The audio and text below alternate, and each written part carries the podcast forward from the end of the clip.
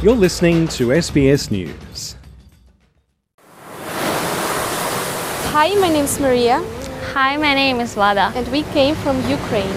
We are dancers. War is destroying the northern suburbs of Kiev, building by building. These are not military targets, but homes. The victims are civilians, not soldiers. Будемо триматися, держати кулаки. І все буде добре.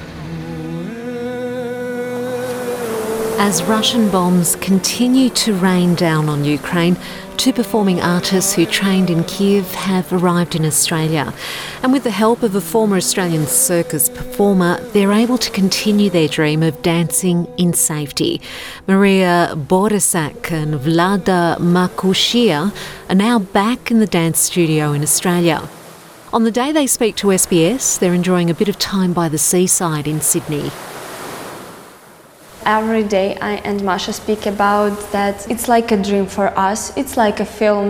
We, I never um, can imagine this uh, situation in my life where I stay in Ukraine, where I, when I have a lot of trainings or try to do something, and I can't imagine that I can stay here and I can dance and I can see all these people, this city, and we really fall in love with Sydney. Oh my God, it's really beautiful city. That's Vlada. She's twenty-one, while Maria is aged nineteen. The pair arrived in Sydney recently from Poland with few possessions, the clothes they were wearing and a couple of warm coats in a small bag. They are among seven hundred fifty Ukrainian performing arts students being relocated worldwide from the capital, Kiev. So far, almost three hundred have been rehomed, four in Australia, thanks in part to the efforts of one woman, former circus performer, entrepreneur and mum, Jasmine Straga, and the World Circus Federation. Currently we've got uh, two hundred ninety-two uh, students that we've got out, and so the rest of the seven hundred fifty uh, are still there. Um, some of them don't want to leave. Uh, the Ukrainians are very patriotic and they really want to help their country. Uh, other people are in a more complicated situation where they could either be scared to leave or they can't leave due to their age. There's a lot of students at the academy um, that are over eighteen. And the males aren't allowed to leave once they turn eighteen, so we're sort of dealing with a few different uh, complexities. Miss Straga's goal is to help save Ukraine's performing arts industry, which she says is a big part of the country's cultural heritage. Maria and Vlada entered Australia on T six hundred tourist visas, and Miss Straga has already applied for four forty-nine and seven eighty-six temporary humanitarian visas, which would enable them to apply for work, study and obtain Medicare benefits. The Australian government announced the temporary humanitarian visas in March, which allow refugees from Ukraine to live in Australia for three years.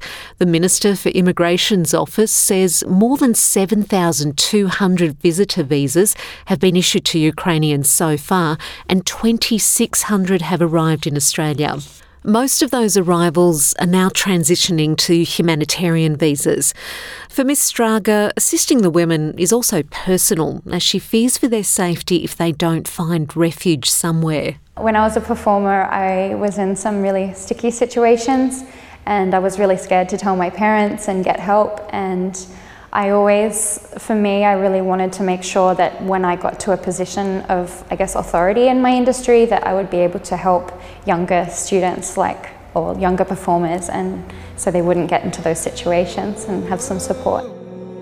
Vlada and Maria have moved to the New South Wales Central Coast and have recently resumed full-time dance training at Lee Academy, a dance and performing arts school which has offered a six-month scholarship and full-time dance diploma at no cost. Miss Straga's friend has also offered her home free of charge as a base for the dancers while they train.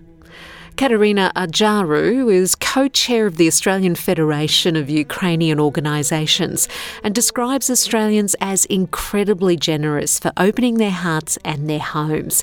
But she says millions of Ukrainians displaced by conflict still need assistance, and those arriving here still face challenges. Though we have displaced people come here, it's mostly women and children which have left their husbands, which have left their fathers behind, which have left their cousins, brothers. So there are families that are completely broken. And even though part of the family has a safe sky over their head and in, in a safe environment, they are absolutely torn because the other half of their family, the other half of their heart has stayed behind, still in a war zone being bombed. The biggest things that I see in terms of the mental health impact is definitely uh, a level of shock. It's definitely post-traumatic stress. It's a huge level of anxiety. For Vlada and Maria, their arrival in Sydney marks the end of a long and harrowing journey from Ukraine that began almost two months ago. Before the invasion, the pair studied full-time at the Kiev Academy of Circus and Variety Arts, which was established in nineteen sixty-one. Maria fled to Krakow in Poland with her mother and sister, who remained there after they spent weeks hiding in a damp bunker under the family home in Ternopil, near the western city of Lviv. We all uh, were sick because the bunker was very cold, uh, very wet maybe. And uh, we have with my sister pneumonia. Uh, so, and you, in Ukraine you can't uh, uh, have good treatment because all uh, doctors, all uh, clinics uh, with soldiers, with people who came from like hot points. So you, you can't even have medical like treatment.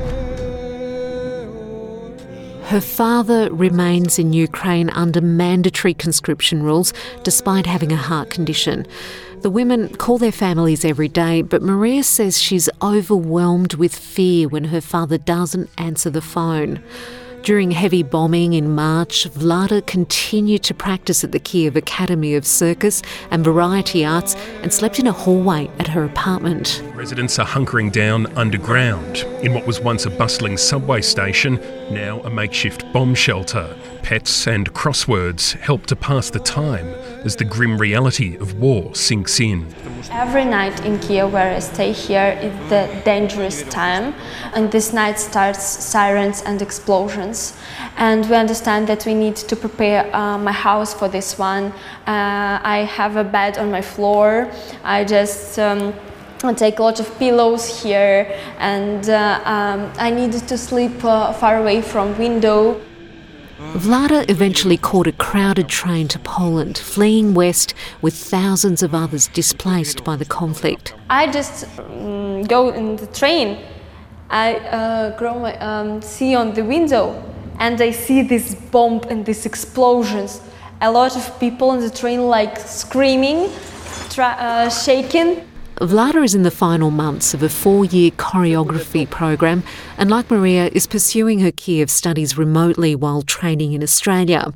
The pair have been practising in studio free of charge at Dance North Academy in Sydney's Brookvale. Miss Straga, who runs the Australian Circus Festival, has set up a GoFundMe page to help with living expenses and is grateful to Australian businesses offering gifts of clothing, travel cards for transport and credit for free phone calls. There's a lot of different goals. So one, of course, is safety. We want the kids out um, to be safe. Uh, then we also have an emotional part of this too, that we wanted to get them all out uh, with their friends, or at least with some friends, uh, so they could have some normality and some support around them too. And also to continue their studies, because all of them had these goals and these big dreams before the war broke out, and we want them to be able to continue that dream. And so the war hasn't taken everything from them. The arts is something you can't take from someone. So, yeah, it was to be able to give them that. The performers are training in new dance shoes offered for free by a Sydney store, and they're wearing street clothes from charity Dress for Success.